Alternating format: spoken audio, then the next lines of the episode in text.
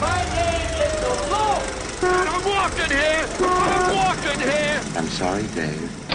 I'm afraid I can't do that. Groovy. Yeah, I've had perfect it weather for the last week. Just tons of rain, storms coming through, lightning. It was good. That's it weather? That's it, yeah. Well, I always think of the first scene of it, you know, with uh, Georgie going down the storm drain. That's that's what sets it weather in my mind. That one scene is so iconic. That's just it weather for the rest of the series. I guess I could see that. I, I see. I'm. I feel like it's more of a um, late summer type of movie. Oh, I mean, it definitely is a summer movie. But there's something about like uh, just all the rain. It seems like it should be a fall or maybe spring kind of day. At least for chapter one. Chapter two doesn't quite have that feeling. But you're probably going to want to watch those together. I agree. What a weird conversation this was. Just was. There, there's there's feelings to movies, and they have certain days that work better for them. Even if it doesn't work with the setting of the movie necessarily. Like Friday the thirteenth is a weird one to place because they're all really just like summer camp movies. A cold summer think, occasionally. Yeah, well, yeah. I don't sit there and go, mm, yeah, it's it's now summer. I have to watch Friday the thirteenth. It's Jersey summer. It's just different. It's kind of gross. Part like uh, Jason Takes Manhattan. That does not seem like a summer movie at all. No. Uh, no, fuck no. Isn't it winter when he gets to Manhattan? I think it is. I think you're right. Um, they're they're taking a cruise for a school reason, so it's like prom or homecoming or something. That's a movie where it docks at Crystal Lake. You can't apply logic there. That's true.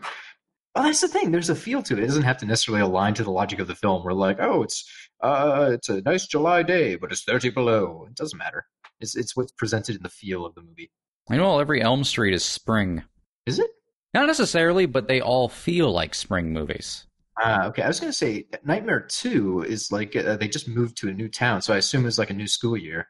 Look, it has to be a certain temperature so that Freddy's sweater isn't out of place. True. Dreamscape's very cold. He's chilly. But but he's also going to keep the soles on his chest warm. Recorder's on, by the way. Good. I oh, I, I just thought this was just the episode. I want the conversation to go to the world. I'm trying to think. Oh, another one. The, uh, the Fright Night remake. The opening scene is set at night, and it's a very, very strong night scene. So it doesn't matter that there's a bunch of scenes in that movie that like take place in the day or whatever. I, I just think that movie is like, oh, I can only watch this if it's like eight o'clock at night. That's really fucking weird. It's got to be like eight o'clock, dark, clear night, no rain. That's, that movie takes place in remake. Fucking Nevada in the yes. middle of the day. Yeah, that's why it can't be rainy. Okay, how have you somehow moved on from obsessing about the seasons you watch movies to the time of day? Uh, I mean, that's a part of it. So, you know, you break down by season, then you go, oh, this is definitely a that time of day movie. This is a that time of day movie. I am really There's... fucking concerned for you. Oh, like, I'm watching a Christopher Nolan movie. Time to kill my wife. True. That's that's a logical extension of it. I'm just saying, Stand By Me. You would never watch it like eight o'clock at night. It'd feel weird. That's a day movie. You know, people are busy. Sometimes they can't watch movies. Well, I fucking. mean, I, I, look, look, I'll admit it. I watched Stand By Me at night because that's when I got the disc, but I felt wrong about it. Ideally, Stand By Me would be a uh, late summer movie, and you pop it on at like a good five o'clock. I watched Stand By Me at nine thirty at night this week. You're a fucking monster. I put on my mood lighting. It was very nice. Was the mood lighting the sun, so it looked like it was the afternoon the way it should be? Cody, I watched Night Flyer at nine a.m. Good thing it's not cider season. You would have scalded yourself. Anyways, are we ready to start the episode? Can we start the episode, please? Yeah, let's let's start the episode. Yeah, we should start the episode. Hello, ladies and gentlemen. Welcome to Box Office Pulp, your one-stop podcast for movies, madness, and moxie. Tonight, we're diving into the wave pool that is Stephen King film adaptions, and, and, and probably some like the T V miniseries and maybe regular series. There's a lot of Stephen King. We're going we're going to talk about a lot of King. Anyways, dear constant listeners, I'm your host, Cody. Joining me for this episode is my very own quartet. Long days and pleasant nights, Jamie. I've actually managed to come back to this podcast again and for more, so I'm three for three. The the polite answer was, and may you have twice the number, but that's fine. That's we're we're still buddies. Um, and Mike, may your first day in hell last ten thousand years, and may it be the shortest. Vroom, I'm a car. That was the correct response. You have passed the test. Hey, hey, hey, hey. Good. Now the audience knows exactly how we all are. Then we just end the episode. That was the episode. People understand when to watch Stand By Me and how to respond when I give you Dark Tower quotes. This was a Box Office Pulp instructional video. And then the V H S tape ends. This is uh, random, anyways. But can um, our new tagline be Box Office Pulp, the only podcast that serves the beam? If someone so hasn't ori- claimed that, we should take it. It's original and accurate. Anyways, uh, segue. So we're recording this uh, the week after It, Chapter two, came out. Uh, and naturally, we want to do something Stephen King related to kind of cash in, or to be more kind to ourselves, celebrate his legacy. Uh, so I said, hey, let's do a two-parter. The first episode will be good King movies, and the second one will be bad King movies. And then I realized, uh, shortly after telling everyone that's what we should do, that was a terrible, stupid idea. And here we are, because I haven't communicated that it was a terrible, stupid idea to anyone besides myself. Let's just think about it for a minute, what I what I proposed here. Good King and bad King. What the fuck does that mean? Like, is it a matter of the film's actual quality? Is it the faithfulness to the source material? Or is it just boiled down to whether I just really like Silver Bullet? I don't have answers. I didn't I didn't talk to the rest of the crew about how we should parse this out, ladies and gentlemen. So it's going to be a roller coaster of bad choices. Well, I don't know about you guys, but I thought we were going off the very important criteria whenever ranking Stephen King adaptations, which is how often people refer to other people as Hoss.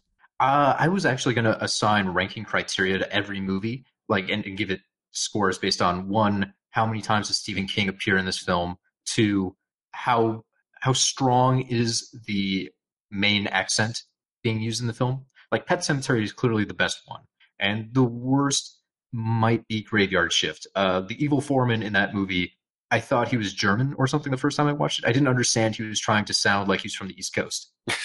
But uh, I realized that'd be tough because by Wikipedia's count, there are, as of two thousand nineteen, ninety-six different movies, T V shows, and miniseries, all based off of Stephen King stories. Uh, My just like, God! The United States, not not counting like Indian It or people that made like short films or fan films or whatever else that didn't actually see distribution. And that's that's just what's out there for the end of twenty nineteen. Uh, more piling up. Just the other day, uh, Stephen King had a new book that hit shelves, The Institute, and the same day it hit shelves, it was announced there's going to be a limited series coming out for that. Uh, The Stand is going to be on C B S All Access like next year or something. Doctor Sleep is coming out in like two months from now. I think that's on the list of the ninety-six. Uh, and even The Dark Tower is getting a second chance on Amazon, of all places, a- after the total flop of the motion picture version. So, We've been we're in a, in a universe where Mister Mercedes has been on the air for like three years. Yeah, it's, it, did, did the third season of that just wrap up, or has it just like been given the green light? I think, I think it's given the green light. Green light. Yeah, impressive. That seemed like one of those shows that would just be gone in a year. But hey. It's on the A T and T network, so I don't know who's watching. Someone.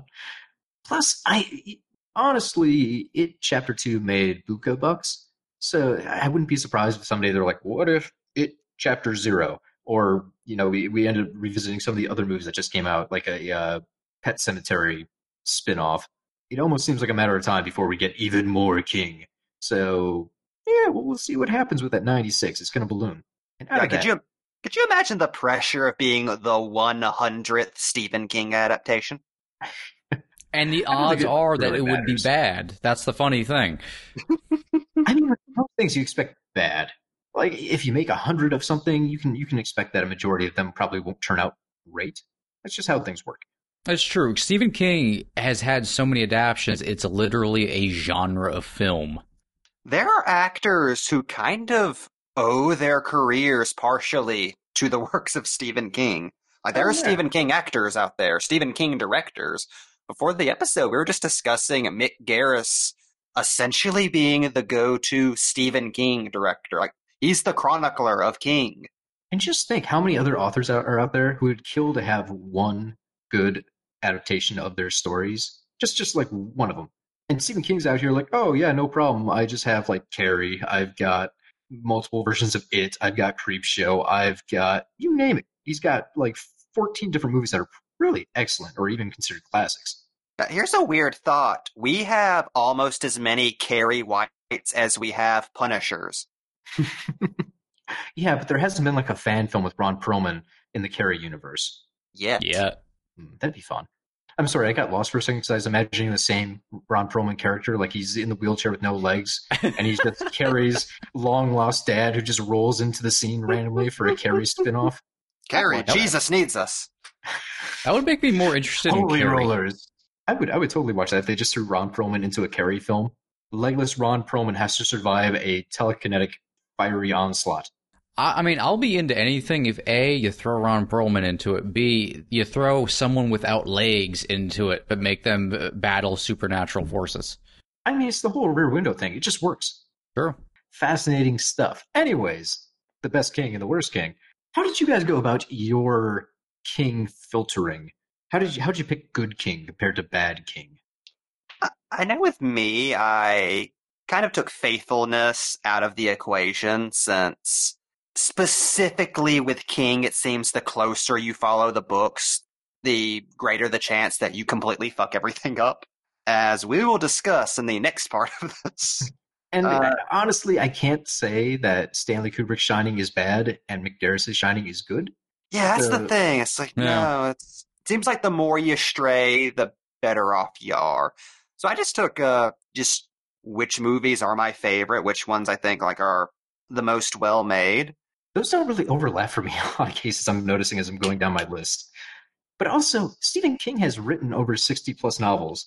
Uh, I'm pretty sure every time you go into a bookstore, if you just stand with your hands open for twenty minutes, a new one will just appear in your, your poems.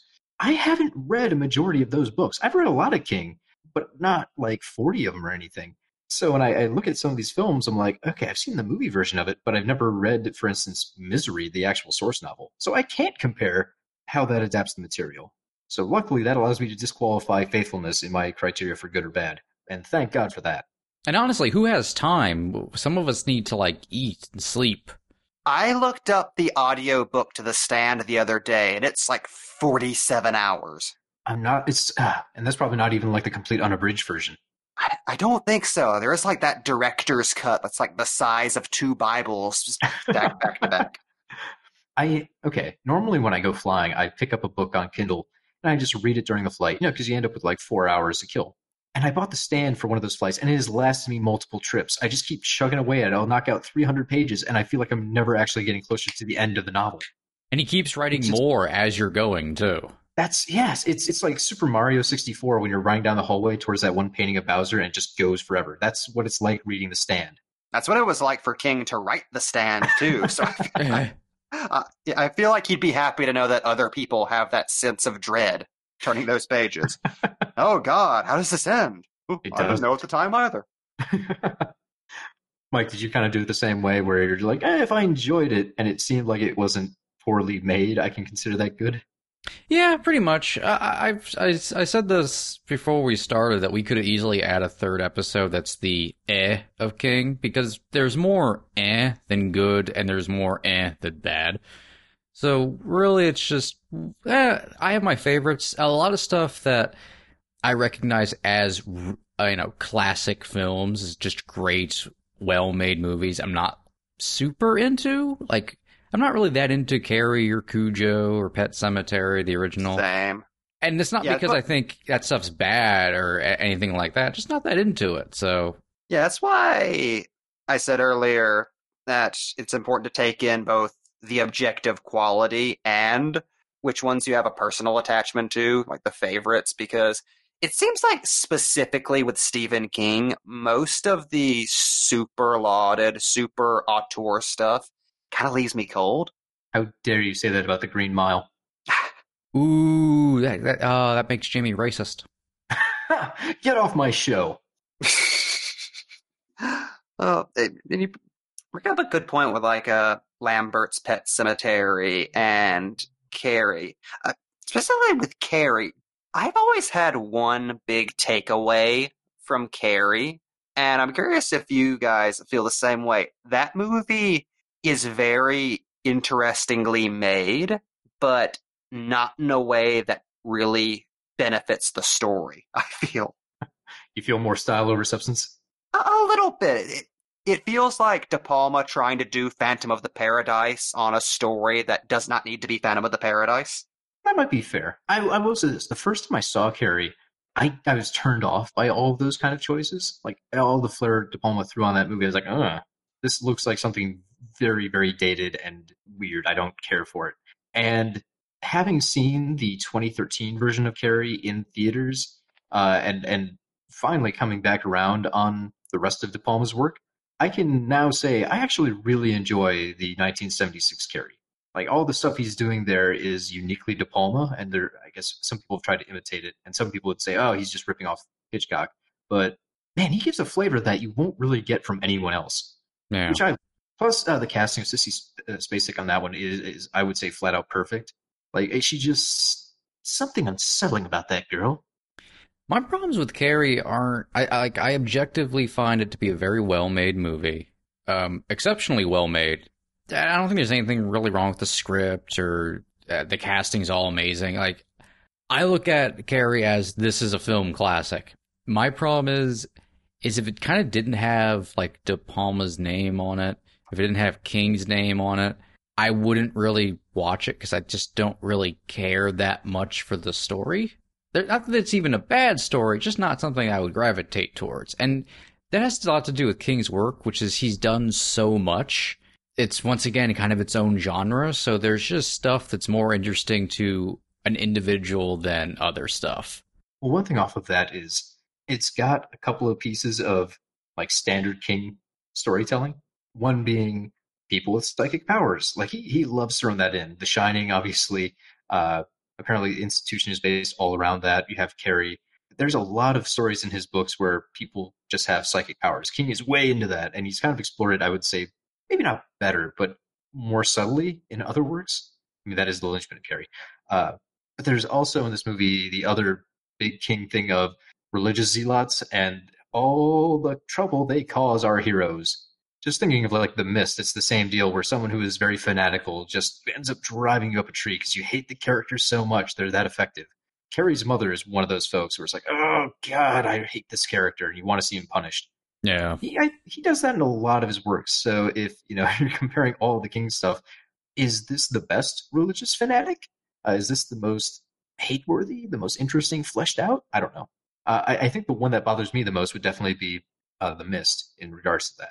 Or maybe Isaac from Children of the Corn. Isaac's you, got Isaac's flair, delightful. Though. Yeah. Red hair isn't flair. No, that's, no, Malachi. That's Malachi. Uh, uh, you disgust oh, me. I'm going home. How dare you say I'm a ginger? Oh, God, I've opened up a terrible well. Yeah, well of corn. That's what the well you fucking opened. Uh, that's an ear of corn. Come on. Get your farm facts right. Look, One don't thing, corn okay, explain to us, hold on, man. Hold on, hold on. As long as we're on the topic of Children of the Corns, I just I just want to read this list because I had to put together all the King adaptions. There's Children of the Corn, nineteen eighty-four, the remake Children of the Corn, two thousand nine, then Children of the Corn two, The Final Sacrifice, Children of the Corn three, Urban Harvest, Children of the Corn four, The Gathering, Children of the Corn five, Fields of Terror, Children of the Corn six six six, Isaac's Return, Children of the Corn Genesis, Children of the Corn Revelation, and twenty eighteen, Children of the Corn Runaway. Jesus Christ, that's a lot of children out in those cornrows. I had to get that off my chest because I'm just staring at a giant block of Children in the Corn movies. And, and none of them are good. Many. The original I like. I do enjoy the, orig- the original quite a bit, yes. Now, that's this is the rub. Do you consider Children of the Corn a good King movie?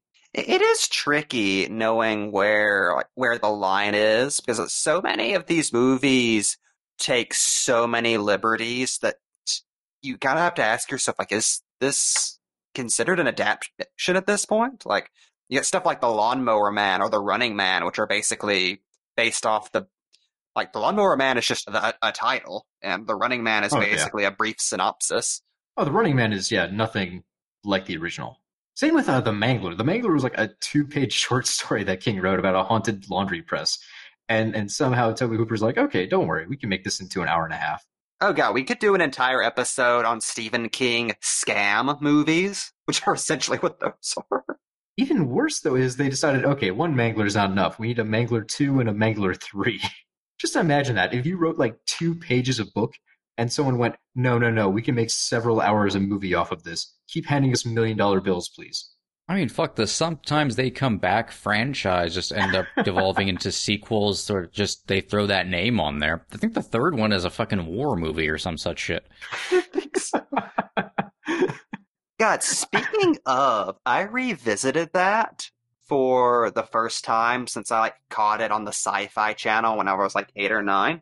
That is very, very solid. Like, that is ideal nineties Stephen King. Yeah, sometimes it's, they come back for more. It uh, it's it's Tom McLaughlin, which, you know, always good. Serious Tom McLaughlin at that, which is interesting. Are you trying to like get us in Tom's good graces so we can get like a Tom bump? Yes. Well, maybe. Um, honestly, the only thing really holding it back, uh, maybe a little bit of the T V budget, but not really. Like, you can't tell that much. Um, yeah, you is, wouldn't really know it was a T V movie. Yeah. Um, is really just the fact the writers of the script aren't particularly good. Like, if you look up there, I M D B, it's like, yeah, these are the people who wrote Tim Burton's Planet of the Apes. Ah. Um. So it's it's kind I, of. I love um, the idea that you can just say that and everyone understands. It's like shorthand. That, that's very good communication. Just they wrote Tim Burton's Planet of the Apes, and everyone goes, "Oh." It's like our version of saying, "And his last film credit is Ishtar." Like, oh, that makes sense. Yeah. But uh, so it has some failings in the scripting department. You can kind of, and you can tell, but it's very well directed. It's pretty. It's pretty solid. It doesn't go for a huge scope. It has some like drop plot lines here and there, which is weird and kind of awkward, but. Pretty good. Like, the K and B effects are awesome in it whenever the uh, teenagers go, like, all zombie-like. Yeah, oh, yeah.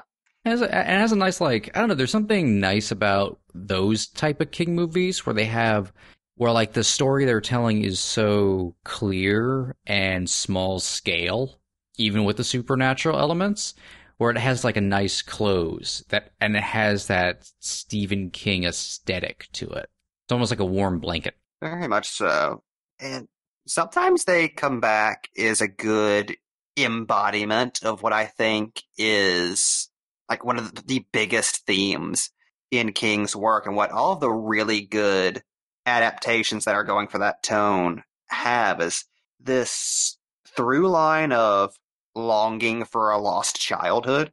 And yeah. This hatred of the adult world and all of its responsibilities and its lack of imagination. Like, King is very, like, Dickensian in that sense, weirdly. I think that's it's, one of the things that I've always elevated his work above, like, just being scary stories and being, like, flat-out capital L literature whenever he's def- firing on yeah, a soldier. Definitely.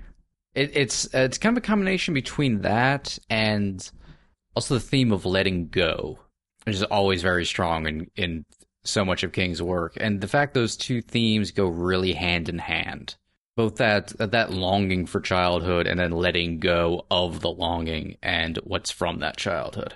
My point is less good. I really like how they named the movies. Sometimes They Come Back again, and said sometimes they come back two. That's fun. And sometimes they come back four more. That's great. I like that a lot more than just sometimes they come back a third time. I st- I'm still mad that that's not the fourth movie, though. Come on. Occasionally they come back around. You never know. Also, Jamie, isn't every time the teenagers show up and that he- and their heavy metal riff plays just the greatest thing ever? It's like, oh, God, it's an army of Henry Bowerses. I love Stephen King bullies. That's what I love about sometimes they come back. It's Stephen King bullies, the movie. God. This time they're from hell. Stephen King must have had a hell of a childhood because he's just put in so many god-awful bullies. Bullies and people being terrorized by trains. Makes sense. And people saying Hoss. Is that a bit... I, okay, here... I just really want to talk about, about the Hoss. Or dark I have a question about the Hoss thing for a second. So, okay. I don't understand. Because... Do, pe- do people say Hoss in Maine a lot? Because that feels like a, a deep Southern slang from, I don't know, the thirties? I think people said that in Maine in, like, the mid-fifties, and it just stuck in Stephen King's head. Uh, okay, so I looked this up quick. Uh, according to the Oxford Dictionary, Hoss, informal, dialect, non-standard spelling of horse, used to represent speech. My Hoss tossed me off of the creek. And eventually that just morphed into you just call a man a horse. Big, so he's strong, a big guy. Or dependable person, usually a man. One who's large like a horse. Southern U S slang. I always thought they were just accusing people of being Hoss from Bonanza. The more you know. What, why would they be accusing? Do you want to be Hoss from Bonanza? Well, no, but way to back me into a corner. Well, go on, Mike. Be Hoss from Bonanza. What a weird curse you just put on him. Is that Mike's thinner? That's Mike's thinner. Hoss. He just wakes up a little more Hoss every day. It still involves a pie at the end, though. But uh, you uh brought up The Dark Half. Like, okay, we, we I know we've just began the episode, but I feel like we buried the lead We've been enough. Talking about this for four days. So I recently watched The Dark Half for the first time. It's always something I've meant to get around to watching, but just uh, never got to it. And oh my god, that is peak King and peak Romero joining forces for something that is completely different from Creepshow, but still has the Creepshow touches to it. Yeah, in a dead serious movie. It's miraculous. I don't know how this is real. Oh, it's so like a fake coalesced movie that nerds would conjure up in their heads. Nobody seems to give a shit about The Dark Half, which blows my mind. It's like the one Romero movie nobody bothers to discuss, that and like Bruiser. And, and arguably Dark Half and Bruiser feel like two sides of the same coin. I can see that. But yeah, I really fucking dig The Dark Half. Uh, it's it's... Again, it's one of the King novels that I think a lot of people just kind of ignore, but uh, I think the book is actually pretty good. It's a solid page turner, if nothing else. Uh, a couple of the things from the book get dropped in the movie. Like they, they explore the birds quite a bit more inside of the novel, uh, but I understand they don't want to make this like a three-hour thing, half of it talking about birds. Yeah, my, my only uh, dislike, uh, the only thing I dislike from the film is just there's both an attempt to explain things, but it's so haphazardly done, nothing actually makes sense, and you don't actually get anything oh, explained. No. Which I still feel like Romero looked at, went, hmm, I kind of fucked that up. I'm going to be that vague, but even, actually, I'm going to be vaguer when it comes to making Bruiser. I'm trying, I'm trying to think of uh, how they explain it in the book, if they do a better job. And my recollection here is that in, in the book, someone who's an actual like hardcore Stephen King fan is going to call me up and be like, "You idiot! Just read the Stephen King wiki next time." Uh, but off the top of my head, they were uh, twins in the womb. One twin ate the other, kind of thing. But somehow, psychically, the second twin lived on until the boy had a brain surgery as a child, and the tumor containing the soul of the other half was removed and disposed. And somehow, psychically, Ted just kept on feeding it as he was an author. And he would occasionally go to that Stark split personality when he needed help writing books. And uh, somehow this psychically feeds the character enough where it's able to manifest its own body over the years and somehow come back to life once that decides to get rid of the alter ego. Even in the book, I think it's a little hairy. I don't, I don't think it's particularly clear. Well, I think Stark physically exists like the whole time from the surgery onward. He's just some kind of like Quato thing that slowly develops into a man. Yeah, because he crawls out of his grave, but it's a really long way to go for an extended metaphor. Yeah, yeah. More than they needed. Honestly, more than they needed. Although I will say in the film, uh, the, the jump scare with the moving tumor at the start of the film. Oh, so good. Oh, that defines the movie. Shit. That... The first time I watched The Dark Half, I did not expect that scene. All of a sudden, you see that weird eyeball-y, fleshy thing move in the brain, and I freaked the fuck out. I had to like stop the movie and rewind and watch it like three more times. It was so effective. Oh, there's something, man, there's something about how nonchalant the doctors are at the eye moving too that adds to the, like the weird, creepy factor of it. Yeah, that was one of the parts that even sticks out in the books. They do the same thing there, and one of the nurses freaks out. The doctor like tells the nurse, "Get your shit together," and then fires her after the surgery because he doesn't need that kind of person on his staff. That was Doctor Strange. It would have been gasping at every head eye, uh, you see. Mm. Well, in the book, too, like he calls in other people. He's like, "Hey, this is some freaky shit no one's ever seen. Let's document this." I remember whenever I was a kid, that was the only scene from that movie I had ever seen, and like that traumatized me. Oh man, that alone is worth the ticket price. That is such an effective ugh, scare. Like the concept is is terrifying. The visual of it is, is spooky. The execution on a technical level just makes me jump whenever I see it. I love it. That is, that is some of the best horror I think Romero's ever put on film, which is saying something. Oh yeah. And as much as like we, we goof on how complicated and ridiculous that premise is, I, as a metaphor, I think it's one of Stephen King's strongest and most disturbing ideas. The idea of every bad thought or negative emotion you have going into another person who looks just like you. Yeah. Until all of that negativity becomes its own separate person. That is really horrifying. Oh, I've seen too with so many other King stories. Hey, the main character is an author with a dark side. This time it's just literal. But in, in a lot of other stories, there's always kind of like the thrown off suggestion of, oh, I really liked your previous novels that weren't this, you know, paperback junk. They meant something. They were emotional stories. And obviously, I, I think you can draw the through line back to Stephen King, who uh, made his name off of things like The Shining, but some of his best work, uh, different short stories like, you know, uh, The Body, which became Stand By Me, or, you know, all the, uh, the different things he did that weren't particularly genre. And I think he kind of battles that himself. Like, hey, this made your name. This made you famous. This got you all of your money. But it doesn't give you the respect that you feel like you deserve as a writer. And that's something that Tad has to go through. You know, he writes all these kind of pulp novels under the alias that ends up being his evil half. So I think it's just a fascinating psychological thing of King working through issues and throwing it out in a novel form.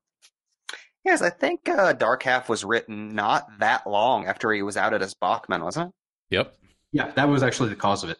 So there's a lot of stuff King's working out with that page. Because that had to have been, I mean, just a weird experience if you think back, not even the outing of it, but think about how long he's been...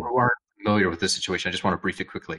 Oh yeah, Stephen King was super popular and decided, hey, what if I went back and wrote some books under an alias, Richard Bachman, just to see if I'd become popular again, if it was really his fame that was carrying him to further fame, or if it was his actual skill as a writer.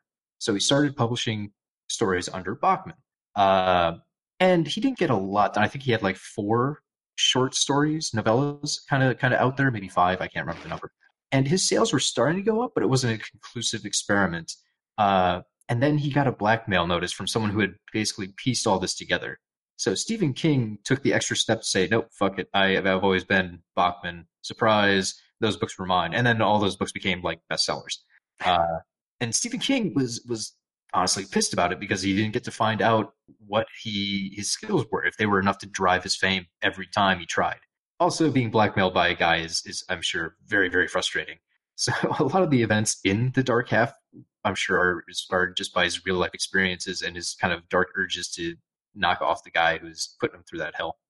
Not to mention, I feel like Ing, as Bachman, got to work out a lot of stuff he's never really been able to touch since. Like that, I feel like that was his little playground where he could be where he did not feel any pressure to be humanistic in his writing. Yeah. Which, like, even the darkest King stuff has. Like, that's how we got Thinner and shit. I'm trying to think. Yeah, what were what were the Bachman books? Um, I had Thinner, and the, run, Thinner the Running Man, and Regulators, I believe, are the three main ones. And there was The Long Walk. Um, yeah. Uh, and there, there was another one about a high school shooter. Uh, at, I think you're thinking of Apt Pupil, but I believe that was in different seasons. Maybe. I I could have sworn I had a, a Richard Bachman collection of uh, several short stories that included The Long Walk, and there was one where a kid decides to shoot up his school. But that that's a weird thing to consider, too. Stephen King is such a big deal that Richard Bachman is represented multiple times in cinema. Like, we have a movie about Richard Bachman and several Richard Bachman adaptations. That's how you know you are the biggest author in the world, when your alias is a subgenre of film.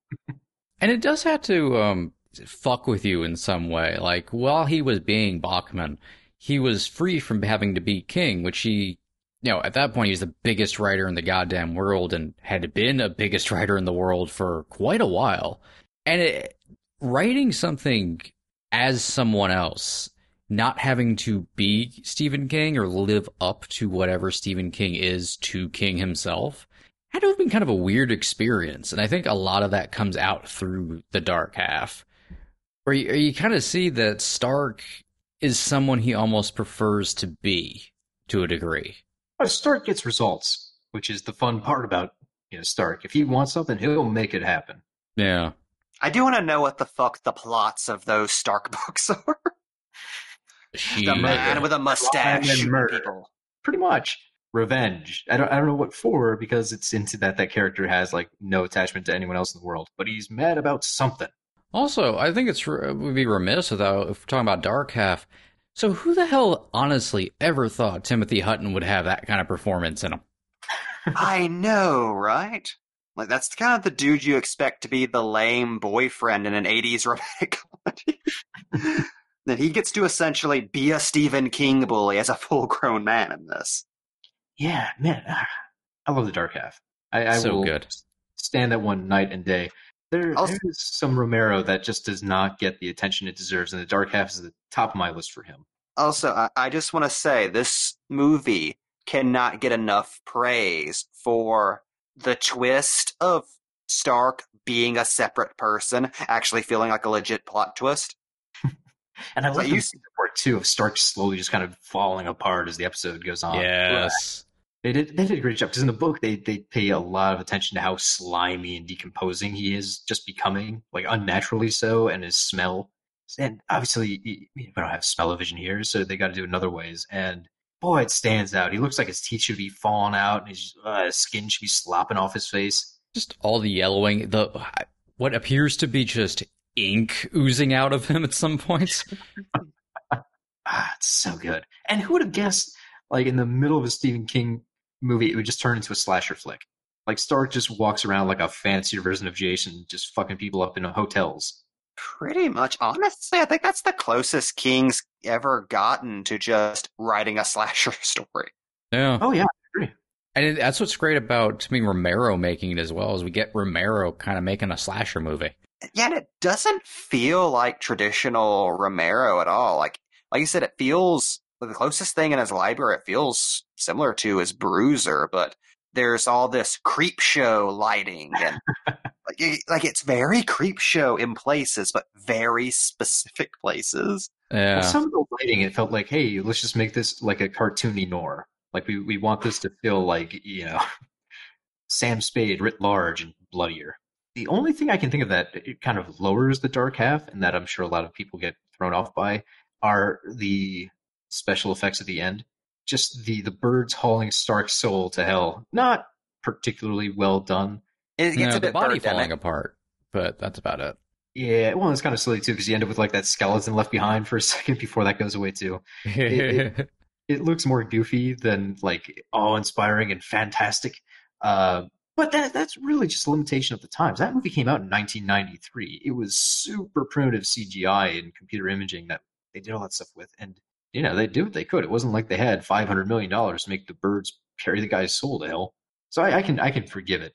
Although it happens at the end of the movie, so I think that sours people on it. The last thing you see is is this really poor effect that has not aged well. And you, you forget all of the other stuff that came before it. Humor. Boy, everyone would be talking about The Dark Half every Halloween. That's why you just do a sizzle reel over the credits where you just show the eyeball opening up over and over again. And Michael Rooker That's looking a- off. That's my favorite version of Secret Window, where they just end it for some reason with brain tumors. okay, okay. Speaking of alternate cuts, uh, fourteen oh eight, I, I watched that yesterday, but it turns out on Blu-ray I only have the director's cut, which was really weird because I am much more familiar with the theatrical cut.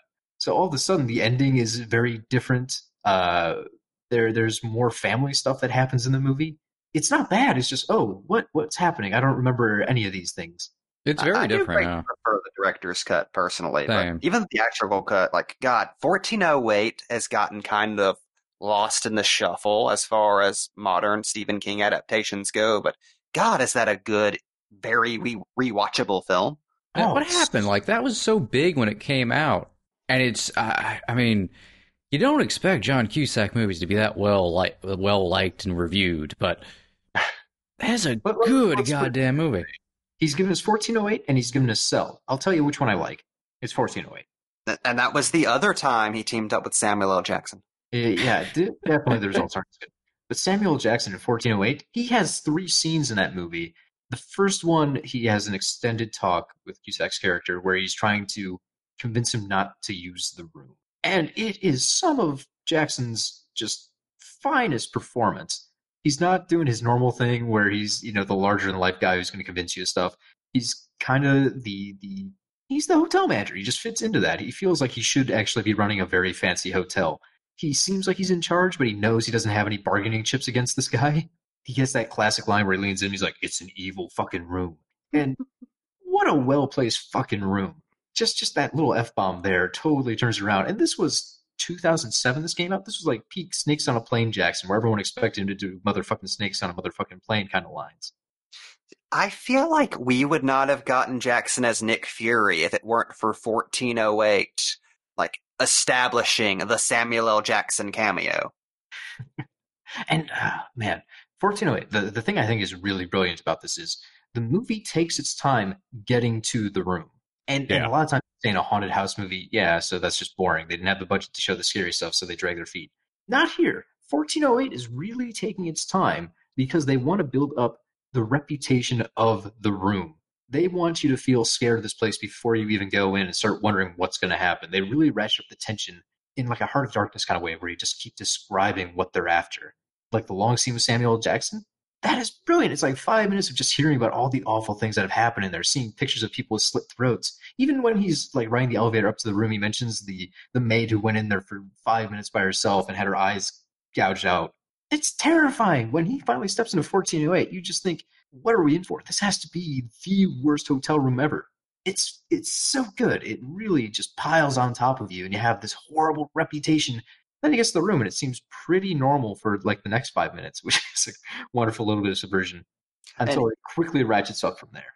Well, that's what I love is you get that brief respite, and then things just start going ape shit as soon as things start rolling. It's weird. Structurally, it's very similar to Rose Red, where there's all of that build-up, then a brief moment to get your bearings, and then things go to crazy town. A lot more efficient since it's not a five-hour miniseries. Exactly. And they kind of trick you with this one, too.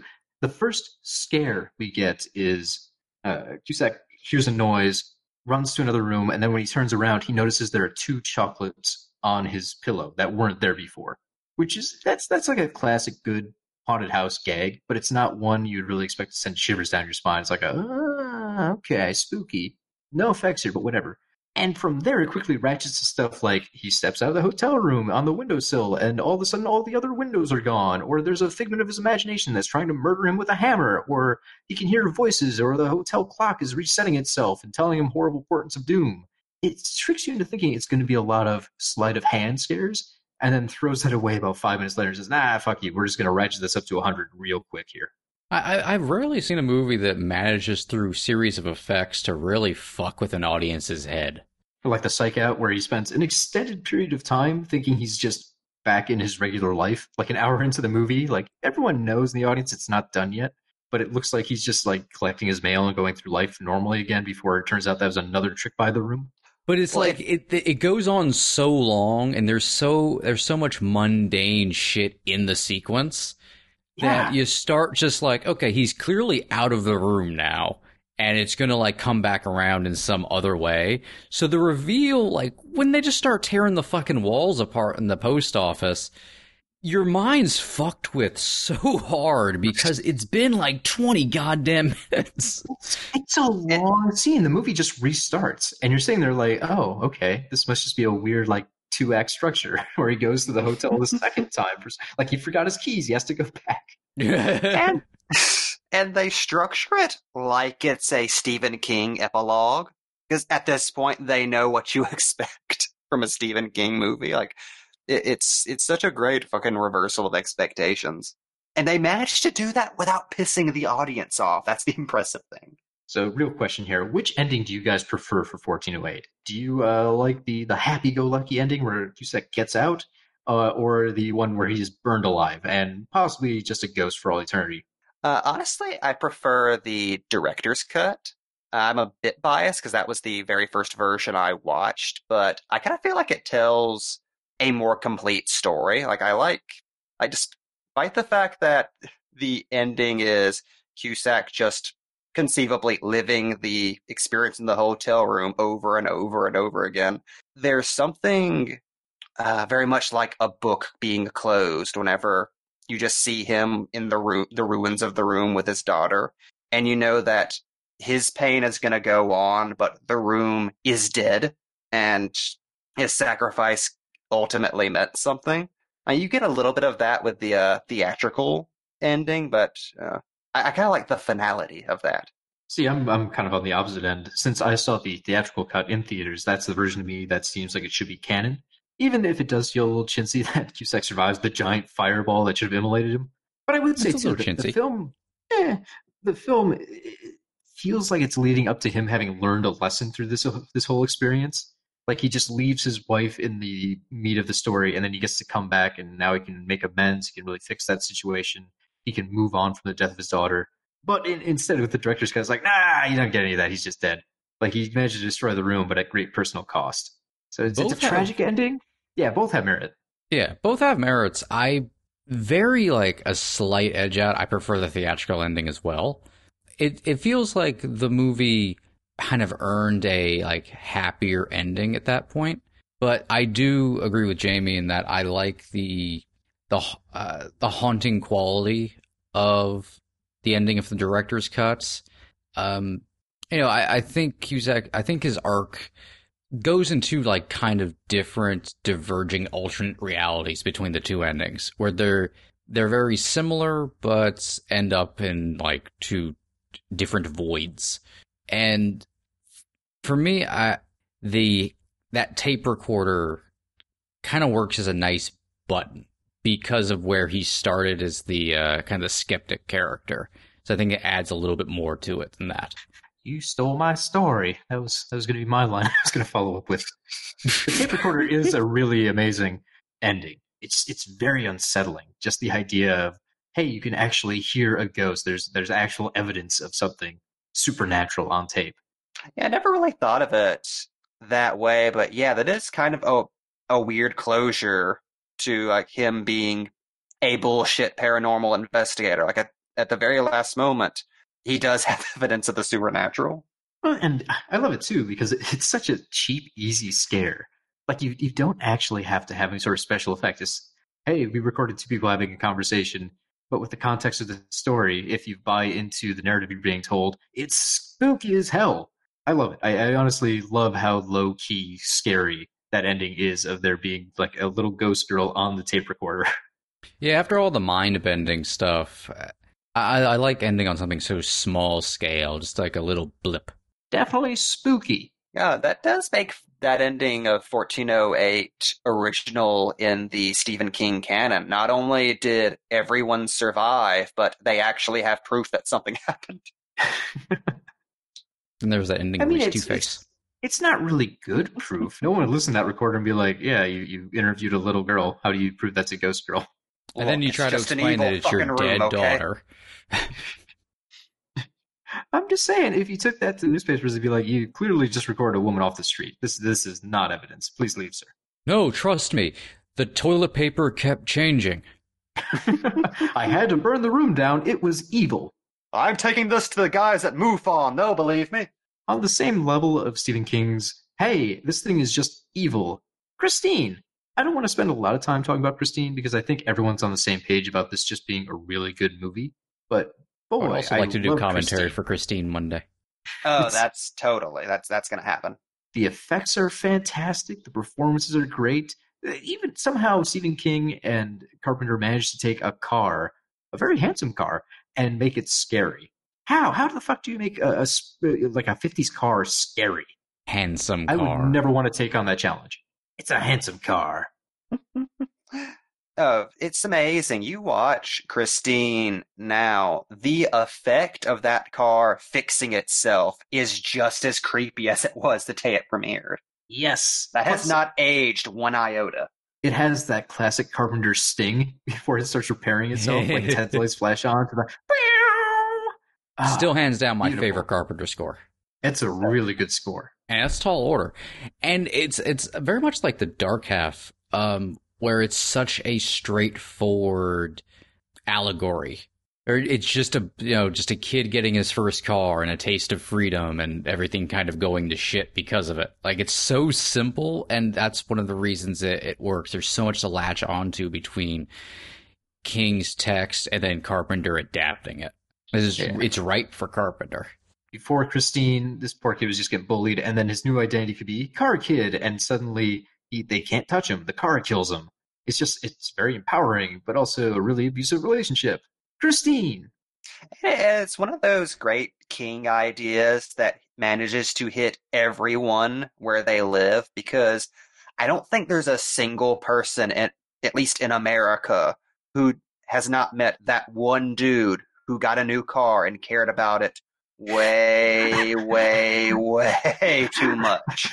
We've all met that one man who fell in love with his car and then got his penis stuck in the tailpipe. It's just a universal experience. It was me, Mike. That's how it wasn't even my car. I'm just, oh, imagining just the... checking the mail. I'm just imagining the cars playing poppy rock music as Mike is trying to fuck his car. You keep knocking, but you can't come in. Get out of my dreams and into my car. Help! Help! Help! Uh, we were talking before uh, recording. For whatever reason, it's really hard to hold in your memory that that is a Stephen King movie directed by John Carpenter. Like, I can always remember that it's one or the other. For some reason, I always want to credit it to Frank Darabont. I mean, Darabont did give us some King action, so it's not a bad guess. It does feel like Blob-era Darabont in some way. Yeah, it's it's kind of an outlier in Carpenter's career, tone-wise. Like, that. Th- this is his big high school movie. Like, Halloween had very... surprisingly little teenage antics to be a slasher versus babysitter movie. So it's it's really surreal seeing all of the Carpenter tropes in a Stephen King main high school setting. Well, the girls in Halloween don't spend all that much time together. They all kind of find different reasons to be off on their own so they can get stalked. It's way more of a movie about the suburbs than it ever is about high school. Yeah, yeah, Christine actually involves high school politics. And football. It's got the works. Uh, since we mentioned Darabont, I just want to mention what a whiplash just going between like Shawshank and The Mist. Yeah, that The Mist is another movie like fourteen oh eight that was the definitive King movie whenever it came out, and it's just kind of fallen by the wayside in people's memory. I think, uh, oh, I had that listed. I think it was a two thousand seven flick. I could be wrong on that one. Uh, yeah, that one... I think it might have lost some people by having the most gut punch of an ending ever imagined for a King movie. Yeah. Like, oh, that one is just a brutal, brutal ending. But there is so much of The Mist that I don't even like to watch. Like the spider monsters, terrifying beyond belief Ooh. to me. I do not like them one bit. There is some really good monster action happening in The Mist, and I like the paranoia of people being trapped in one location together. You know, that's a classic... you know, boiler pot kind of setting. It, it just, all of it works very well, and they allow themselves to do a lot of King staples. I think and if you had to pick one movie to show someone to explain to them what Stephen King is about, The Mist would not be a bad choice. It's crazy because there's nothing that over the top about The Mist, yet it has virtually every single Stephen King trope happening all at once. Like, just add in an autistic person with psychic powers and it's King, the movie. that would that would, that would about cover it. Yeah, if we just had that. Hey, we don't know. That could be in there. You I mean, what, chose okay, not to use it in the series nobody watched. One other thing I would like to throw out there is King really loves the idea of emotional discharge from people basically serving as a poltergeist. Like if you look at The Shining, you know, the hotel basically just has people coming in and leaving their emotional baggage behind until it creates this really toxic, emotionally evil, haunting environment. And that's basically the same fourteen oh eight and Christine in my mind. Like, emotions are just deposited, and they, they kind of supercharge psychic mumbo-jumbo into making evil things happen. Yeah, it's... So we could have that in the supermarket in The Mist. You got a bunch of pissed off people in there. Why not? Push it all the way. Yeah, it's a trope of King. Like, again, like we talked about that with The Dark Half. This horrible idea of all of the bad stuff in your head that you think is safe because it's only in your head, seeping out into the real world and causing trouble, which I imagine was something that was very much on his mind whenever he was dealing with all of his demons, like pretty much from the seventies till the late eighties. And uh, but before we leave The Mist, one thing that I feel like that movie never gets enough credit for that Darabont is a fucking genius for. The casting of Thomas Jane. Oh, yeah, that works great. Yeah. And this this was Punisher era Thomas Jane when he was building up to like being the next big action dude. And in this movie, he cannot do anything right. He is the most ineffective, big, tough guy you've ever seen. You keep expecting him to go Schwarzenegger on those monsters, and nothing he does works. He, like, he spends a lot of the movie just fumbling around on the floor, watching people die around him, who no. he's powerless to save. Like, I've never seen, like, right up until the very end, I've never seen a horror movie convey powerlessness as effectively as The Mist does. Yeah, I mean, in the end, the guy totally fails at pretty much every single thing he wants to do. Like, he doesn't he doesn't save any of his neighbors or his new friends or his new love interest or his old love interest or his son. The guy just fucks it all up. Yeah, you also have um, you also have like Sam Witwer in there as like the big, you know, big burly Marine guy who is unable to do anything and save anybody. Like, it's a very big running theme in The Mist is like the powerlessness of actual brawn in any way. And again, like with the ending, like the most fucking hardcore, like, we're going out on our own terms decision ends up being the worst fucking thing they could possibly do. uh, whoops. That was so good. Toby Jones. Boy, what a what a bummer. Just imagine how many people went on date nights to this and just ended like, nope, can't make out anymore. I'm too sad. God, you talk about uh, the recent Pet Sematary being a bummer in the parking lot. Could you imagine just the children crying in the theater? Like, watch catching that on home video is a night ruiner. I can't imagine a theatrical experience with that. One thing, though, the Pet Sematary uh, remake from twenty nineteen, at least that one ends on that really, really catchy cover of the Ramones' Pet Sematary song. So you could trick yourself into thinking, like, no, it's okay, I'm back to making out. I would love if there was a fucking Mist ballad. Starcrawler, get in here. We need a sad, or yes. a happy song about killing monsters in the mist. We gotta get out of the supermarket. Really, that's yeah. that should be the compromise they should have gone for. You get a very somber, sad ending, just reflecting on man's uselessness against the forces of nature and the cosmic, followed by some great riffs. I would have liked that more than the like building operatic music. But I'm sorry, I don't like the musical choice whenever he falls to his knees. That's, it's a little that's on the, the one nose. Thing that gets you.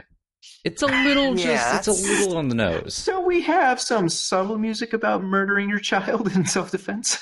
Yeah, that's, I love the ending of The Mist very much. There's a little bit, like you said, with the operatic music and how quickly that all pays, uh, plays out. I kind of wish they would have uh, fixed in the editing room. Like, just another, like, five seconds to get the timing right. Yeah. Uh, meme idea. Someone take the ending of The Mist and replace the music with the Curb Your Enthusiasm closing credits. See, I I'm thought sure you were going like, to go. I thought you were going to go with Queen's Flash Gordon score.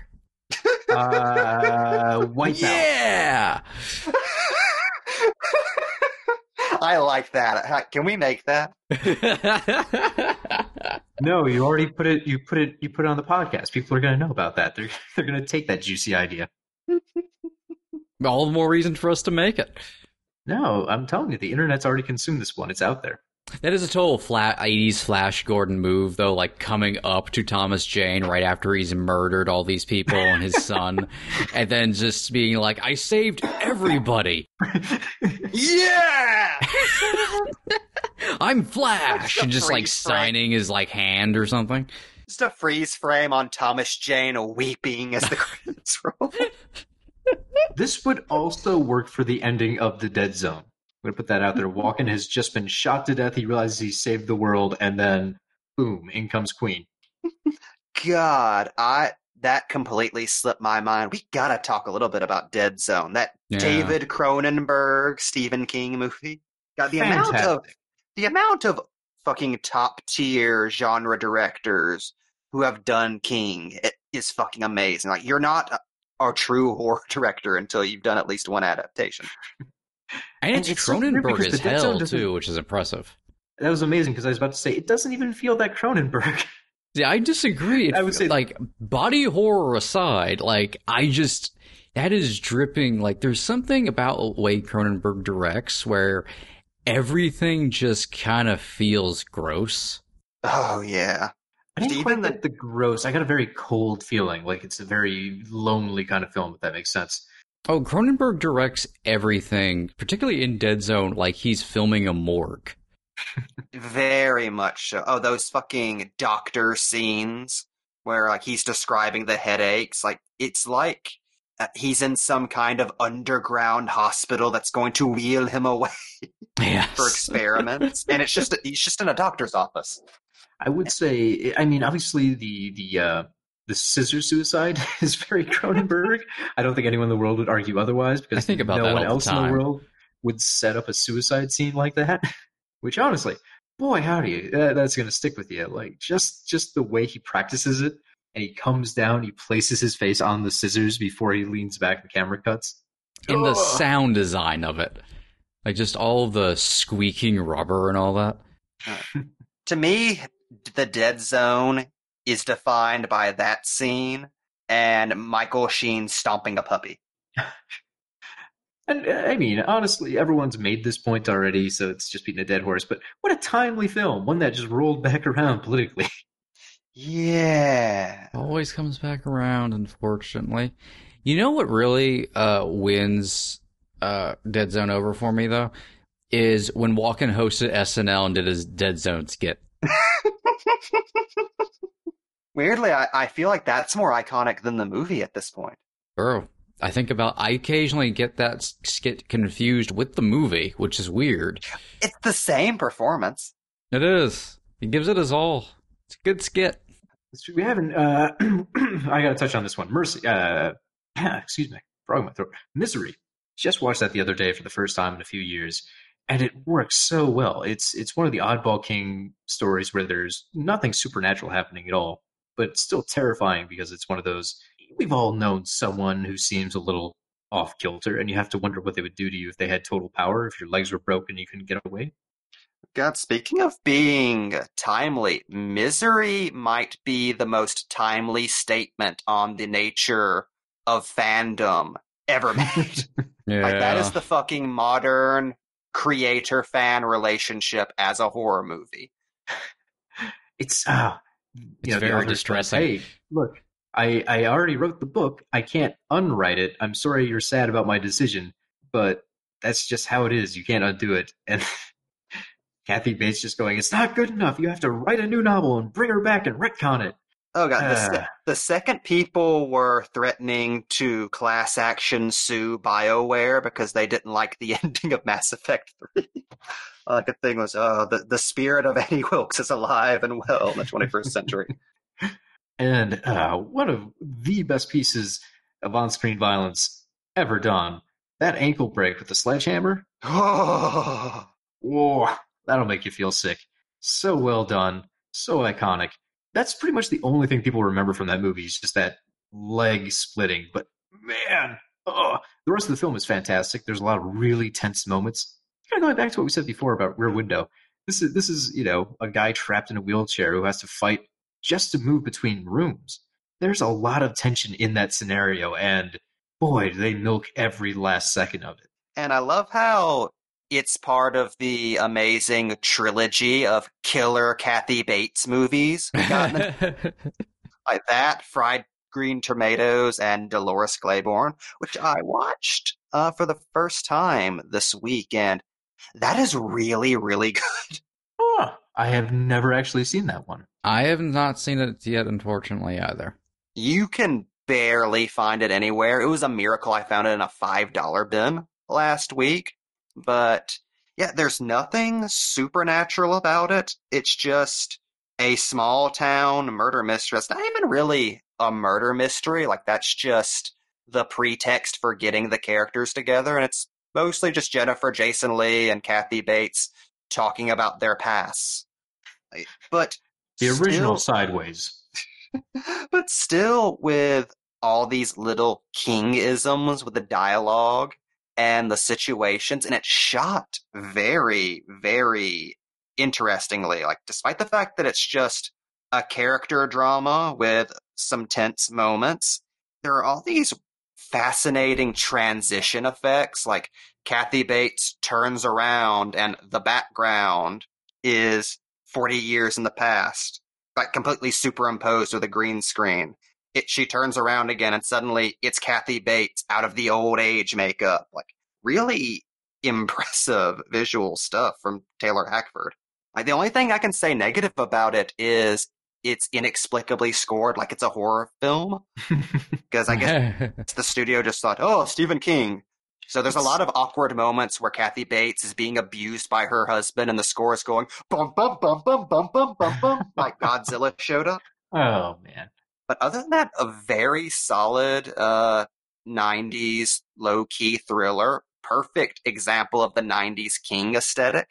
I'm sorry, I'm just I'm still stuck thinking about how weird it is when a score is just borrowed from a different movie. Like, I watched Lady Hawk for the first time not too long ago, and that score, it, it was flown in and dropped off by accident.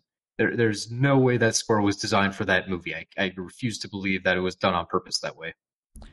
Here's a question.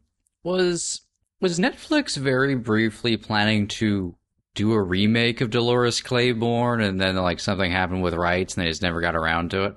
Because it felt like they were just building to Dolores Claiborne with their two um their two original movies, which I are essentially just Dolores, which are essentially like one's essentially a prequel and one just kind of references it and also kind of acts like a side story to it. It's really weird. I'm convinced that the Dolores Claiborne reference in Gerald's Game is there just because it was that important to Mike Flanagan. Like, I feel like in his head, because the uh, the eclipse scene feels so similar to what's in the Hackford movie. I feel like in Flanagan's head, his movie links up to specifically that version and not specifically the book or a hypothetical remake. And it's Flanagan, so no, that would actually be very important to... Yeah, it, it's Flanagan. I could very easily see that. How do you mention it, though? It was really weird that they gave us Gerald's Game and, uh, uh, what was the other one, nineteen twenty-two? Yeah. And then it, the original King movies on Netflix just kind of dried up. If yeah, what now seems like that? The time they would want that. Like, they'd just be producing every King story they could. Yeah, I don't... I, I'm very confused, because they seem to have some kind of deal in place, and then poof. To be fair, over the past, like, two or three years, Netflix has done a lot of, oh, I thought you were... Oh, okay, we're doing this now.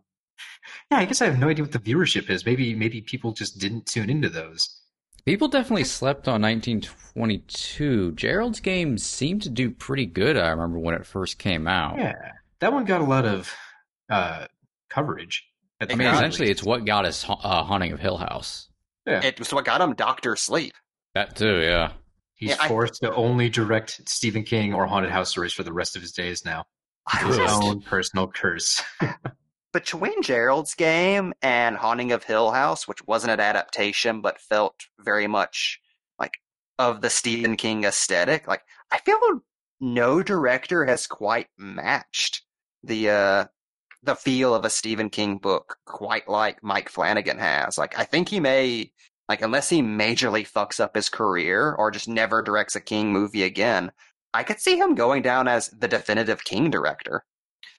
It would, I can't. Do you think he's going to come back for more King? I mean, at this point, he's already done three, so what's to stop him? But at a certain point, you have to imagine he's like, I, I've done enough, guys. I, I can I can move on to other things, can't I? If if he pulls off Doctor Sleep, I could see him just dropping the mic on doing more King, because that's so hard to do. Both adapting that book, and I love the book, and also sequelizing Kubrick's The Shining at the same time. It was hilarious listening back to our Shining commentary yesterday and listening to us talk about that crazy idea of doing a Doctor Sleep movie that's a sequel to Kubrick's The Shining. That thing that would never happen. It'll never just, work, you fools. We we just shouldn't say things sometimes. No, we can. We made this happen. The universe is out to make sure everyone knows we're dummies. It's true. That, well, Why haven't hasn't there been a goddamn found footage mummy movie? But I digress. Uh, so, the, Mike, you're the you're the only one of us who's actually seen nineteen twenty-two. You said that was really good, didn't you? Hold on, Cody's about to about to burst. No, I said I've seen it too. Oh, you have? Yeah, I've got Netflix. It's motherfucker. You can, you can just pop it so on. They don't charge, they don't charge you extra for nineteen twenty-two. You can just watch it. I have a That's feeling all. I, I liked don't want to share more. my opinion. But I just wanted to say I saw it.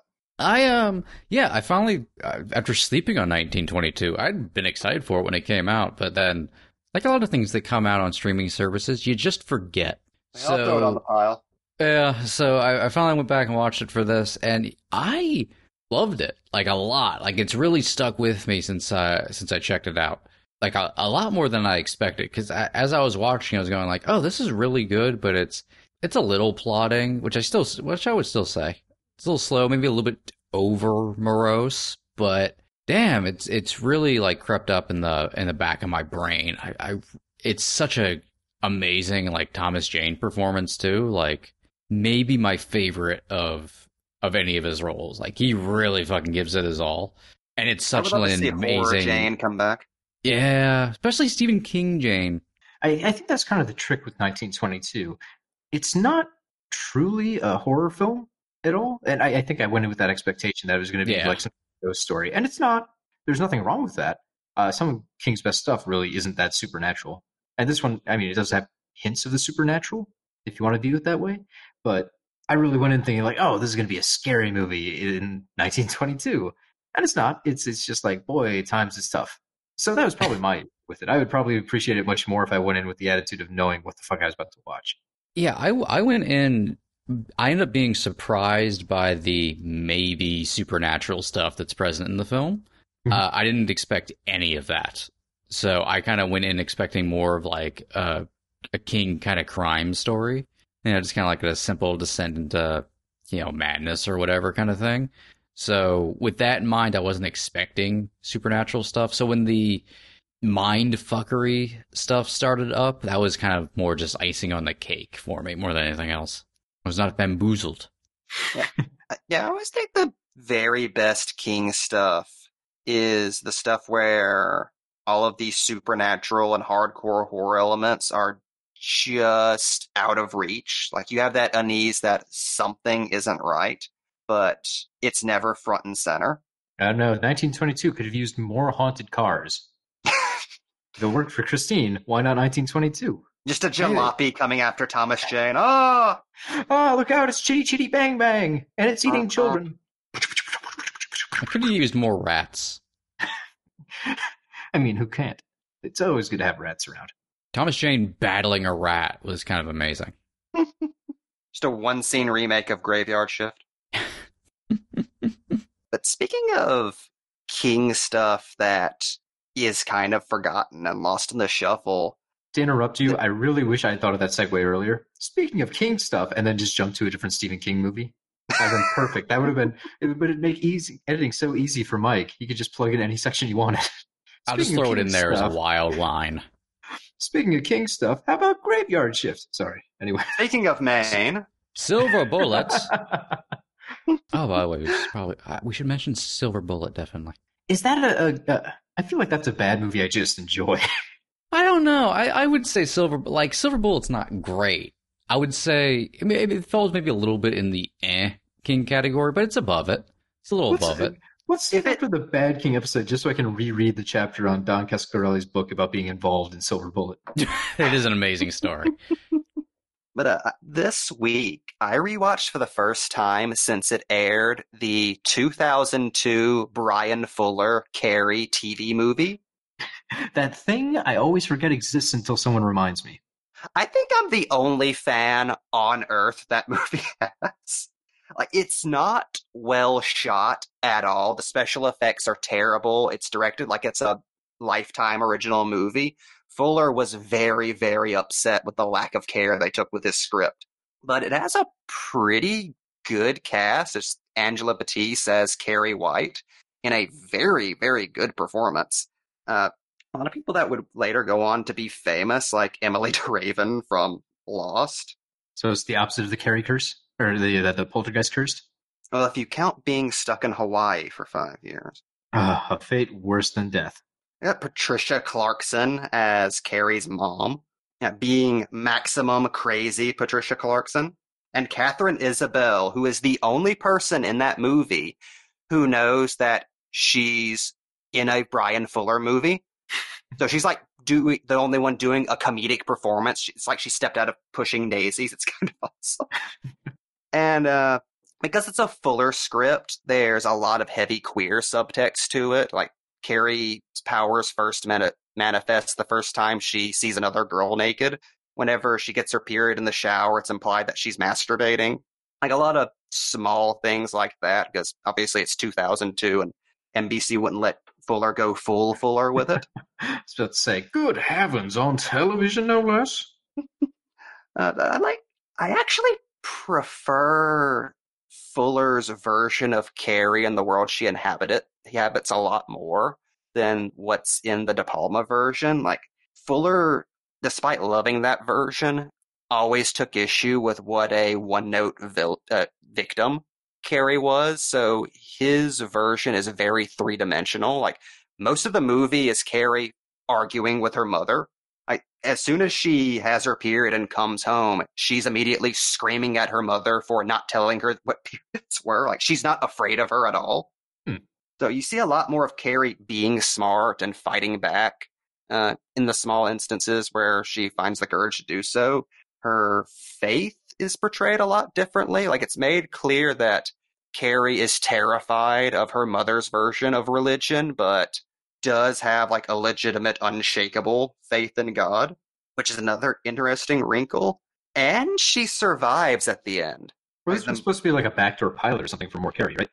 Yeah, that's what I discovered in my research, and suddenly everything that's off about this movie made sense to me. Like, oh, that's why it's structured this way. It's just supposed to be the Cliff Notes version of the book so that Fuller could then do a Carrie White series where Carrie and Sue would try to redeem themselves for what happened on prom night by traveling across America, finding other teenage girls who shine and ferrying them off to safety while being pursued by Jasmine Guy, who was in the T V movie but edited out, who would have been a sinister paranormal investigator, always on Carrie White's heels like it's the Incredible Hulk.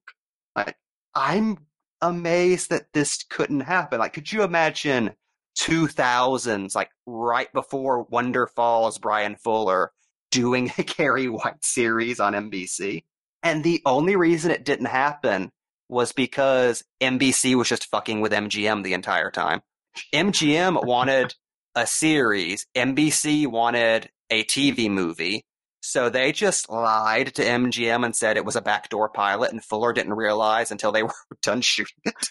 Good lord. Seems like a bad thing to not tell the person making the footage. Yeah, I feel like this is the origin of Brian Fuller. Like, this is where the bad blood began.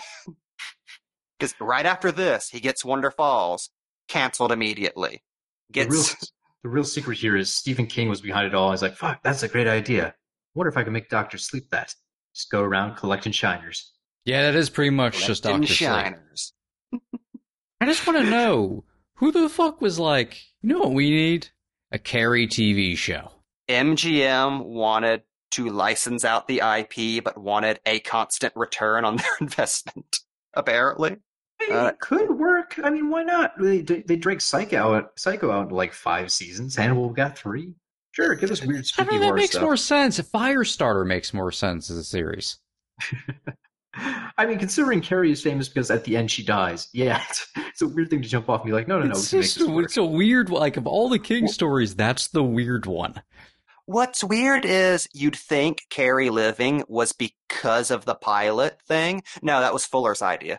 Original, like, I think what was proposed was Carrie would die and then a new teenager would inherit her powers and grapple with the legacy of Carrie. And Fuller was like, no, no, no. If you're going to do this, we'll, like, make her a detective or something. No, shut up. They should have just followed the exact course of the Jaws films. Like, in, in Carrie two, there's just a different Carrie that wanders into town, causing similar problems. The third one, she wanders into SeaWorld and causes a lot of problems, and she also has a baby. Uh, the fourth one, she just she just follows uh, the survivors from the high school down to uh, a vacation in Jamaica. It's revenge. I mean, I'm not against it. Carrie goes Hawaiian. They should do that with all of Stephen King's shows. Like, could you imagine Christine if there's a part four where the car is just out for revenge and it has to be like on a tropical island? Isn't that just rubber? True. That is very true, Mike. Christine three D. And it's just Christine driving through Universal Studios stalking people.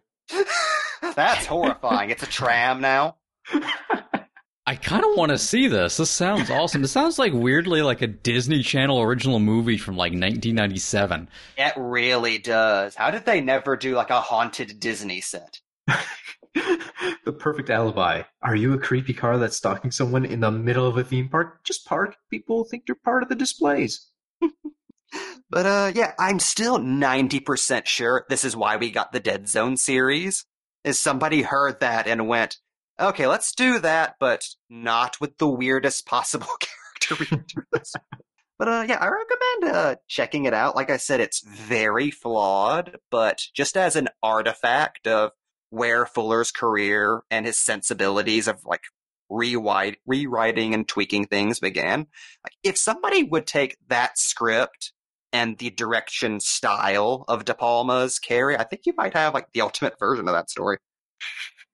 It's weird because you didn't mention anything about including elements from the twenty thirteen Carrie. Oh yeah, that thing.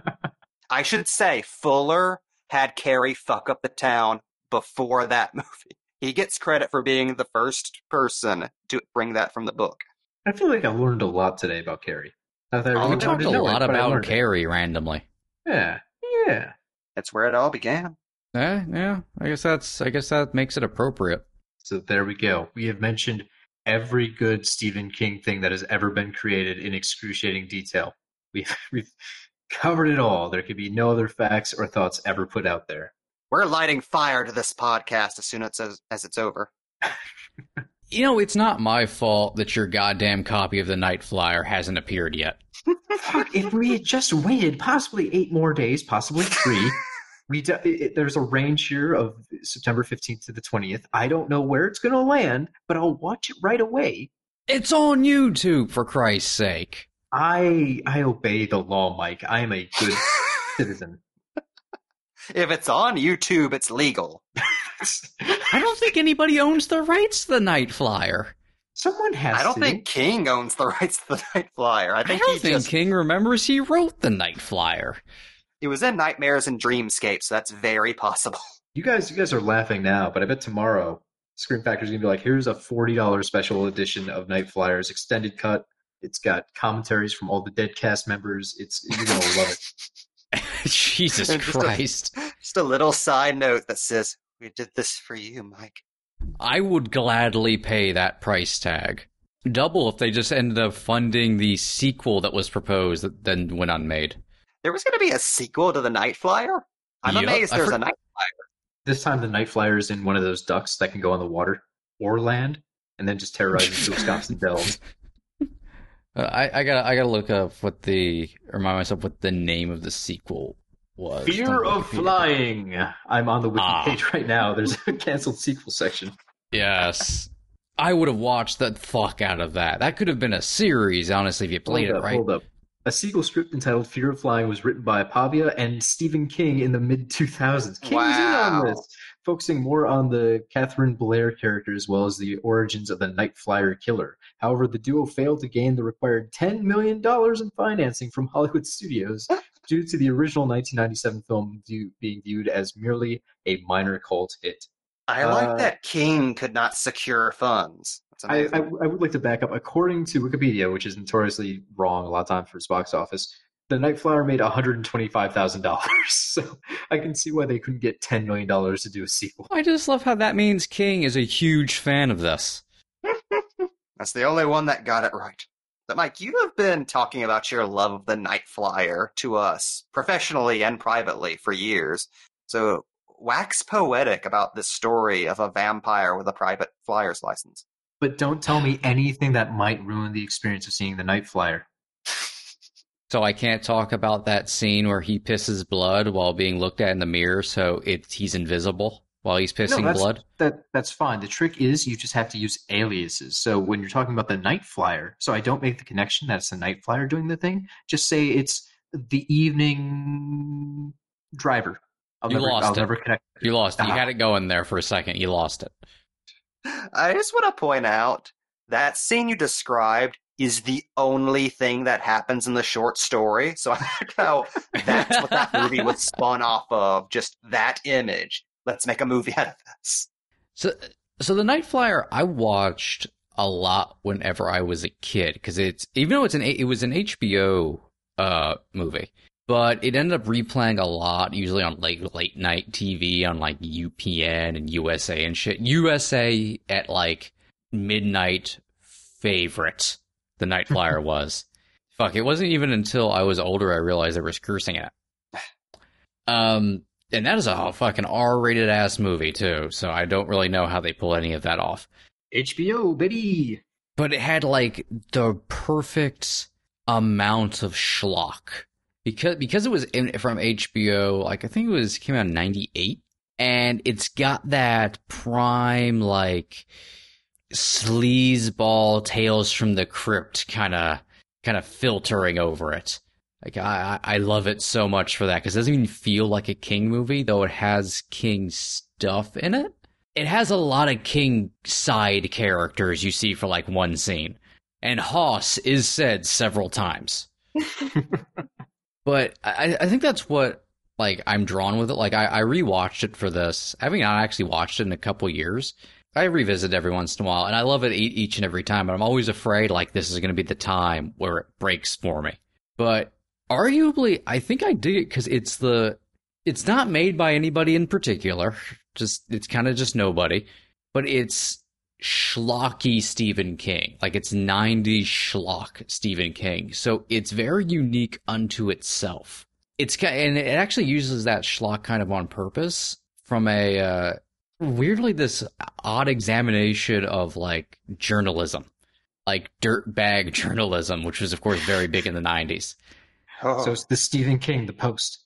Yes. Like, it's Miguel Ferrer kind of, like, playing, like, this Inside Edition type, like, reporter. It, it has, like, this Nightcrawler-esque, like, vibe to it with the character. It's, like, him, like, narrating. He's flying around. But it has, like, this cool investigation quality to it where I could actually kind of see this in better hands and done in a less schlocky manner, being like a really cool mystery where it ends up being a vampire at the end, where he's just hunting a serial killer. But then the vampire is just fucking wearing a giant Dracula cape and shit and calls himself Dwight Renfield. Which is actually more or less getting across that, like, he's making himself look like Dracula just because he's a fan. I'm, I'm so sorry. So he figures, was, I'm a what? vampire, I'm going to just wear a Dracula cape. Was Dwight Renfield an alias, like I suggested before, to throw me off from the actual characters? So you don't spoil any of the plot? No, that's his name. Still not sure if I believe you. I'm gonna, we're gonna have to wait. The Night Flyer goes by the name Dwight Renfield. Oh, I thought you said White Renfield. Oh, so did I. Oh no, Dwight, Dwight, as in Dwight Fry. Okay, I was so confused. I'm like, that's such a weird... White Renfield. that's that's an incredible insult towards somebody. Listen here, White Renfield. You White Renfield. But that's the only Renfield there is.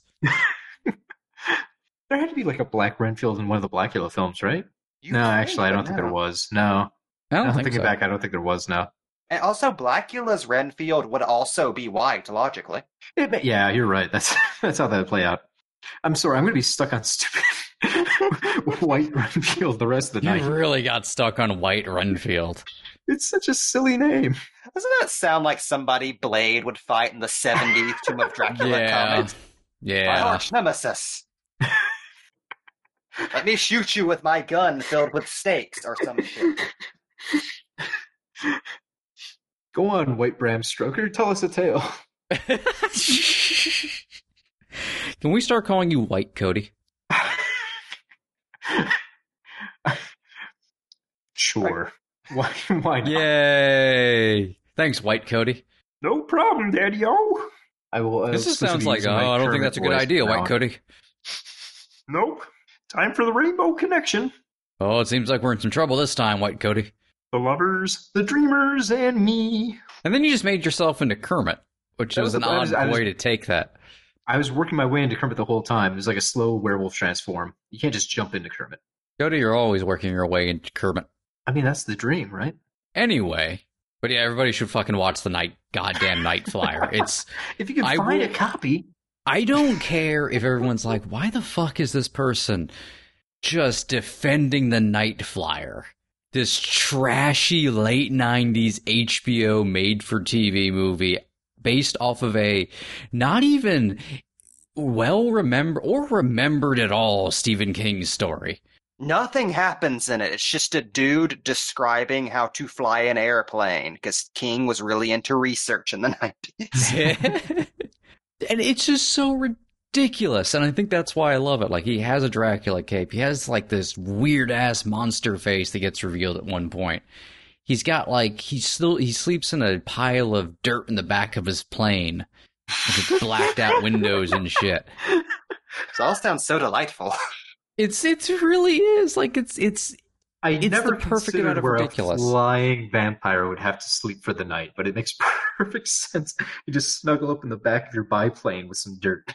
Wait, is it established if he can move over running water? You know what? It it it doesn't. Mm, that's that's what they would have gone into in the sequel. No, you can fly over. Vampires can fly over running water. Yeah, they they just can't like walk over it, which wouldn't make sense anyways. That's basically just saying vampires can't swim. Yeah, it, it that that rule never made sense. Boats are okay. Yeah, boats are fine. It's it's and very like strange. A, a Dracula can walk over frozen water as long as it doesn't break on him. Well, what is frozen water if not just slow-moving running water? Exactly. This whole thing's bullshit. I mean, I think vampires aren't real at all, Cody. Yeah, these rules are inconsistent. Demons, on the other hand, absolutely cannot move over running water. I'll, I, I will believe that to, all the way to my grave. Oh, okay. This was a weird thing I learned recently. Uh, I was having dinner with my family, and a friend of the family came over, and she was late because she was helping clean up after a church service. And uh, they were doing like the whole communion deal where you have your slug of wine and you get your Eucharist. She said after afterwards, the leftover wine is blessed, so it's sacred. The priest has to do a ritual to unbless the wine, which threw me the fuck off because I didn't know you could cancel. Oh, I've heard like that.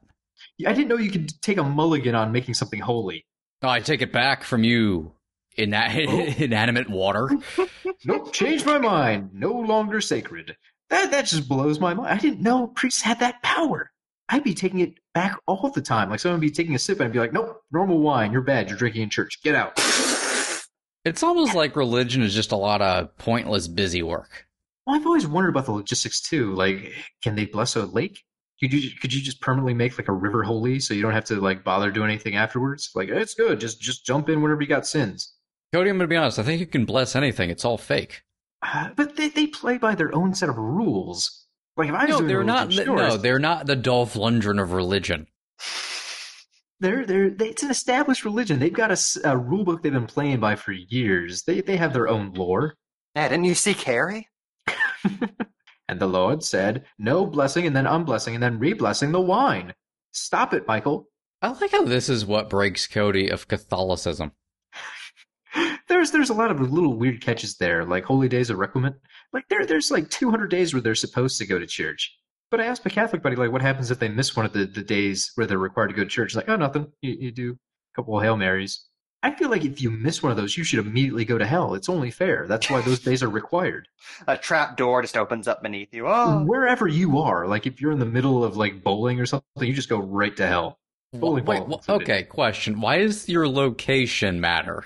I'm just saying because you're not in church. So I'm just saying wherever you are, if you are not in church on one of those holy days, straight to hell. If you're bowling, straight to hell. If you're like at grandma's house helping her out because she's sick, it doesn't matter. Straight to hell. And grandma too, because she should be there. So this has been a look at some of our favorite entries in the canon of Stephen King adaptations. Not, not a not a definitive list of his absolute uh, best works, but just a, a little. A little guide to some that have been kind of swept over the rug over the years. A few personal favorites from ours. There's just hey, too White many Cody. To count them all. Yeah. What's up, hey, Mike? White Cody, do the ending of Stand By Me. All of it? Like, how far back am I going? Recite the entirety of Stand By Me. Oh, Jesus. Okay, hold on. Let me find the wiki quote page. I got I got some Richard Dreyfuss dialogue to memorize. Folks, if you've enjoyed this stupid show, there's going to be more stupid shows. We still have to do the bad Stephen King movies. That's right. The Night Flyer somehow didn't make the cut for bad Stephen King. No, I'll so bring it up there, too. All right, all right. It walks in two worlds. And it's, not, it's, not, it's got a twinner. Anyways, thank you so much for listening to us. If you'd like more Box Office Pulp, you can find us on Stitcher. We're on iTunes. Just look up Box Office Pulp online. You'll find us. We've got a Facebook page. We have a Tumblr we don't use. We're on Twitter. Check us out. Am I forgetting anything? Anything? Do we have anything else? Any other plugs? I feel like we should just make up some plugs so it sounds like we got cool shit going on on the side. I, we're good. All right, folks. That's a wrap. Shine on, you crazy diamonds. See what I did there? Shine on. Like The Shining, which is a really good Stephen King thing we didn't talk about at all. Eh? Eh? Eh? No, I know no, we're in different states, but my hand is just raised to the sky for a high five right now. No, come on. No. Come, come. Shine on. Eh? Eh? All right. Catch you later. Yeah! It's for every one of us. It's not for every one of us. It's not everybody, and everybody, everyone, every time, everybody, flash. And then the Flash Gordon theme blares out of nowhere. This is Box Office Pulp Guy, and this has been a Pulp Podcast production. Now please, please, please, put a gun in my mouth and pull the trigger and say goodnight. And now, on with the show.